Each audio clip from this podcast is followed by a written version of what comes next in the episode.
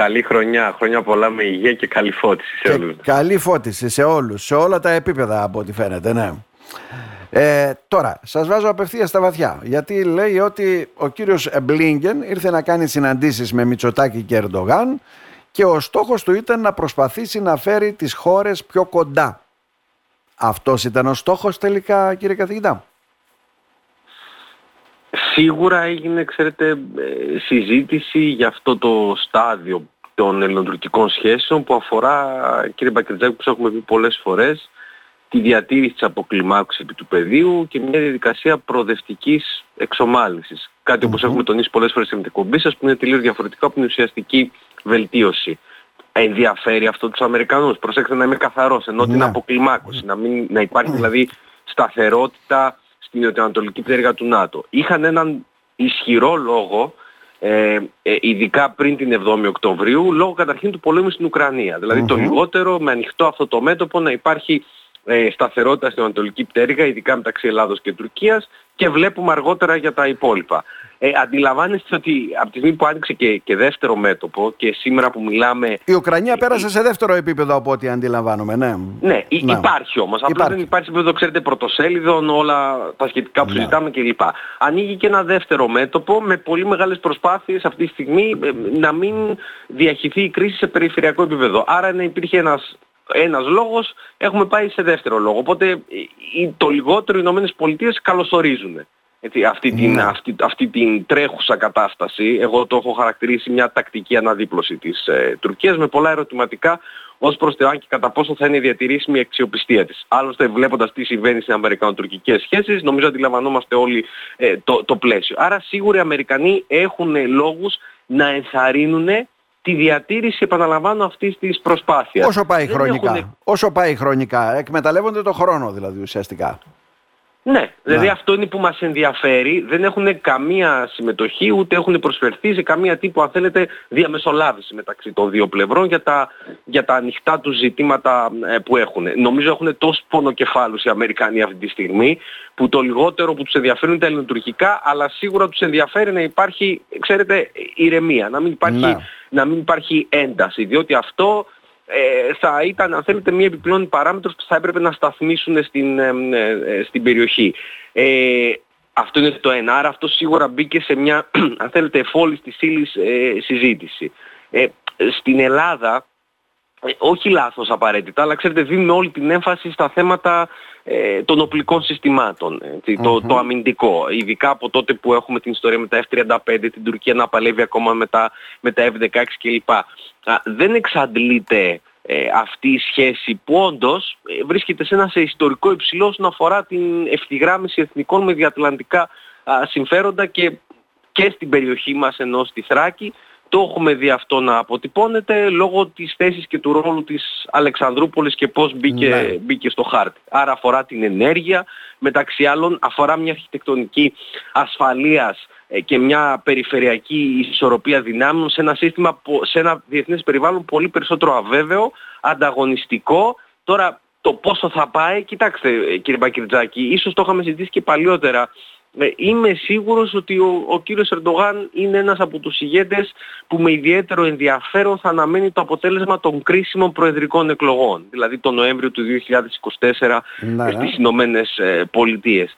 Εδώ για την Ελλάδα υπήρχαν οι δύο όψεις του νομίσματος, θυμάστε, επί, επί Ρεπουμπλικανών. Η μία όψη ήταν ότι αυτό που συνεχίζουμε να, να χτίζουμε ε, με τις Ηνωμένες ξεκίνησε αυτή η τελευταία φάση επί Ρεπουμπλικανών. Θυμάστε ειδικά το αποτύπωμα που άφησε ο Υπουργός Εξωτερικών Πομπέο στην αρχιτεκτονική Η, το, η απεσιόδοξη οπτική είναι ότι η Προεδρία Τραμπ έθεσε τεράστια ερωτήματα για την αξιοπιστία των ΗΠΑ σε αυτό το ε, διεθνές σύστημα, επηρεάσε τα πάντα και θα επηρεάσει αν θέλετε ε, εκ ναι, νέου. Ναι. Άρα μένει να δούμε στο πλαίσιο εκείνης της αδιαμεσολάβητης σχέσης που είχαν οι Αμερικανοί με τους, ε, με τους, ε, συγγνώμη, οι Τούρκοι με τους Αμερικανούς, ειδικά οι δύο πρόεδροι, πώς αυτό θα μπορούσε να επηρεάσει και ζητήματα ελληνικού ε, ελληνικού ενδιαφέροντος. Νομίζω αυτό που πρέπει να έχουμε υπόψη μας είναι ότι ε, παρουσιάζει μια χρονική υστέρηση η Τουρκία λόγω και των λαθών που έχει κάνει, ενώ στο κομμάτι των οπλικών συστημάτων που εξακολουθούν να την ενδιαφέρουν από, την, από τη Δύση. Ναι, και δεν παίρνει και μια σαφή απάντηση ουσιαστικά.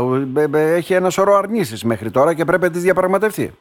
Πρέπει να διαπραγματευτεί, αλλά βλέπετε πόσο έχει καταρρεύσει αυτό που έχουμε τονίσει επίσης πολλές φορές, ε, η αξιοπιστία της έναντι των Αμερικανών. Προφανώς είναι συναλλακτική. Ε, αυτό έτσι πάντα χαρακτήριζε την Τουρκία, αλλά ε, προσέξτε, σου λέει θέλω να συνεχίσω να συνεργάζομαι μαζί σου, δηλαδή θα βάλω τους Ιδούς ε, στον ΝΑΤΟ με κάποιο τρόπο, αλλά συνεχώς θα το ανταλλάσσω αυτό με θέματα που με αφορούν εμένα και μου είναι χρήσιμο το ναι, ναι. διεθνές σύστημα ασφαλείας, το δυτικό συγγνώμη, προκειμένου να κάνω τι κύριε Μπακριτζάκη, να αυτονομηθώ ακόμα περισσότερο από σένα. Ε, ναι. Αντιλαμβάνεστε ότι όλο αυτό δεν περνάει απαρατήρητο από την άλλη πλευρά, παρόλο που πολλοί στη χώρα Σαφώς μας... δεν υπάρχει κάποια διπλωματική αφέλεια περί αυτού και όταν έδειξε ουσιαστικά και τον τρόπο που λειτουργεί η Τουρκία και με την Ουκρανία και με τη Ρωσία αλλά και με τον πόλεμο ακόμα στη Γάζα. Ακριβώς και αυτά ήταν μια σειρά ζητημάτων που εξ αντανακλάσεως ωφέλησαν, ε, ωφέλησαν και τη χώρα μας. Να μην αμφιβάλλει κανείς ότι αν η Τουρκία ήταν μια πολύ αξιόπιστη σύμμαχος, τουλάχιστον στα μεγάλα ζητήματα που θέλανε οι ναι, ναι. Αμερικανοί, π.χ. η Ρωσία, ε, ε, οι Ηνωμένες Πολιτείες δεν θα είχαν ξανακοιτάξει το χάρτη και να δούνε υπάρχουν αξιόπιστες εναλλακτικές για να μην βρεθώ κι εγώ υπερβολικά εξαρτημένος από τους Τούρκους σε γεωγραφικές ζώνες όπως το Αιγαίο για παράδειγμα, η Ανατολική Μεσόγειος. Γιατί αλλού τους έχουν ε, περισσότερη ανάγκη. Η Τουρκία είναι και Μέση Ανατολή, είναι και Νότιος Κάφκασος, είναι και Μαύρη Θάλασσα κύριε Μπακριτζάκη. Μην τα ξεχνάμε αυτά και εκείνη η προσπάθεια των Αμερικανών να κρατήσουν υποσχετικό έλεγχο ε, μια αναξιόπιστη χώρα. Αλλά ε, δεν μπορείς αυτή τη στιγμή να πεις στο Κογκρέσο για παράδειγμα παίρνα το αίτημα της Αμερικανικής ε, κυβέρνησης χωρίς η Τουρκία να έχει ανάψει το πράσινο φως. Είναι σαν να δεχτούν οι Αμερικανοί να τελούν υπό τον εκβιασμό αν θέλει της Τουρκίας. Όταν όμως δύο σύμμαχοι εντός εισαγωγικών λειτουργούν έτσι, αντιλαμβάνεστε πόσο έχει επιδεινωθεί η σχέση τα τελευταία χρόνια. Και τώρα μιλάμε για ένα μόνο ζήτημα. Έτσι μπορούμε να αναφέρουμε δεκάδες άλλα. Άρα για μένα το μείζον είναι για τη χώρα μας πώς μπορεί να επωφεληθεί τα μέγιστα από αυτή τη χρονική υστέρηση διεκδικώντας συνεχώς το κάτι παραπάνω διότι όντως δεν ξέρουμε τι μας επιφυλάσσει πώς θα αλλάξουν οι συσχετισμοί το, το μέλλον. Ναι, και πώς θα είναι το μέλλον. Ναι. Ουσιαστικά δηλαδή ότι μπορούμε να κερδίσουμε το κερδίζουμε σε τέτοιες εποχές. Το επιτάσσει ε, αυτό. Είναι δηλαδή παίζει στο χαρτί ότι είμαι αξιόπιστος αλλά την ίδια στιγμή κύριε Μπακιτζάκη παραμένω ενεργητικός ε, και διεκδικητικός. Ειδικά όσον αφορά τη μικρή εικόνα της γειτονιάς μας και την κατανομή των βαρών. Δηλαδή για μας είναι πολύ σημαντικό να διατηρούμε ένα αμυντικό και τεχνολογικό πλεονέκτημα. Βλέπει π.χ. τα F-35 μαζί με τα Rafale, μαζί με τις αναβαθμίσεις. Προφανώς όμως την ίδια στιγμή νομίζω ότι και από εσάς περνάει απαρατήρητη όλη η ανάπτυξη της εγχώριας αμυντικής βιομηχανίας της Τουρκίας, τα προγράμματα που ανακοινώσαν την προηγούμενη εβδομάδα σε βάθος έστω μετά από 10 χρόνια maximum όσον αφορά τα πλοία επιφανείας, δηλαδή πώς αντιλαμβάνονται την προβολή ισχύω της και, στην, ε, και στη θάλασσα. Ναι. Ε, άρα, ε, επαναλαμβάνω, είναι αυτή η περίοδος που η Τουρκία προσαρμόζεται, κάνει μια, μια αναδίπλωση αλλά έχει ένα καθαρό στόχο που θέλει αν θέλετε να φτάσει εκμεταλλευόμενη, εκεί είναι το πρόβλημα, το πρόβλημα. Όχι ότι έχει κάποια άλλη επιλογή η Ελλάδα, αλλά ξέρετε ε, τα θέματα, τα ρήγματα, οι αβεβαιότητες, η αναβλητικότητα πολλές φορές των, ε, των δυτικών ε, μπορούν να δημιουργήσουν προβλήματα αν θέλετε και σε εμάς. Άρα και εμείς πρέπει να εντείνουμε τις δικές μας προσπάθειες. Αλλά δεν είμαστε η Τουρκία ή οι Αμερικανοί που η δική μας εγχώρια αμυντική βιομηχανία αφέθηκε για δεκαετίες. Όχι για να ναι. γίνουμε Τουρκία, δεν έχουμε τέτοιες φιλοδοξίες, ούτε να εξάγουμε όλα αυτά. Αλλά ασφαλώς από εκεί μέχρι τη σημερινή κατάσταση που προφανώς θα αναστραφεί και αυτό όμως θα πάρει πολύ χρόνο κύριε Μπακεντζάκη. Εκείνη το πρόβλημά μας δηλαδή, ο παράγοντας χρόνος και πώς τον το πώς τον προβάλλουμε το μέλλον. Σίγουρα όμως όταν συγκρίνουμε, να τα λέμε και αυτά, μια χώρα που ε, πέρασε μια δεκαετία χρεοκοπίας, που δυστυχώς το λέω με πόνο καρδιάς, κανιβαλίζαμε πλοία μας για να μπορεί να βγει ένα, αν ναι. θέλετε, στο Αιγαίο και να επιχειρήσει, ε, νομίζω θα συμφωνήσουμε όλοι ότι υπάρχει μια αλλαγή παραδείγματος. Μάλιστα. Άρα θα πρέπει ουσιαστικά για να καταλήξουμε, εκμεταλλευόμαστε αυτόν τον χρόνο που έχουμε τη διεθνή διπλωματία με το μέρος μας εν μέρη. Η Τουρκία δεν πρόκειται να αλλάξει ούτε με το ζήτημα που αντιμετωπίζει βέβαια τη συνεργασία της με τη Ρωσία και το θέμα και πώς ε, τοποθετείται για την Ουκρανία, ούτε και αυτά τα οποία θέλει ουσιαστικά να κερδίσει στον πόλεμο της ε, με στη Γάζα. Ναι, βέβαια ε, ο πόλεμος στη Γάζα και κυρίως το πώς μπορεί αυτό να αναδιατάξει ε, τις ισορροπίες ε, στη Μέση Ανατολή νομίζω είναι η απόλυτη προτεραιότητα αυτή τη στιγμή της Τουρκίας και όχι τα ελληνοτουρκικά. Τα ελληνοτουρκικά απλώς έχει λόγους και θα το δούμε αυτό και τους επόμενους μήνες να διατηρεί αυτή την περίοδο και αυτή να την περίοδο... με συνεργασίες. Αυτό ναι. Ε, την καλή εικόνα που δημιουργήθηκε από την πρόσφατη συνάντηση δηλαδή και ουσιαστικά με το μνημόνιο αυτό συνεργασίας που υπάρχει ε, σε χαμηλό επίπεδο βέβαια. Ναι. ναι, θα φανεί ούτως ή άλλως, ε, εγώ ξέρετε πάντοτε είμαι ρεαλιστής, δεν είναι θέμα ούτε αισιοδοξίας ούτε απεσιοδοξίας. Ναι. Θα φανεί κατά τη διάρκεια της χρονιάς, πιθανόν μετά το δεύτερο εξάμεινο, εάν και κατά πόσο μπορούμε να πάμε στο, στο κάτι παραπάνω αυτή τη φορά, τουλάχιστον όσοι, όσοι, θεωρούν, όσοι θεωρούν κάτι τέτοιο. Αλλά σας υπενθύμησα νωρίτερα, έτσι, στο δεύτερο εξάμεινο υπάρχει ένα μεγάλο γεγονός. Δηλαδή η Τουρκία δεν έχει κανένα λόγο αυτή τη στιγμή, δεν πιέζεται ε, να λύσει τα, τα ελληνοτουρκικά. Ξέρει όμως ότι δεν είναι ο κατάλληλος χρόνος λόγω όσον αφορά πώς είναι σήμερα οι σχέσεις με τη Δύση, πράγματα που εξακολουθεί να χρειάζεται.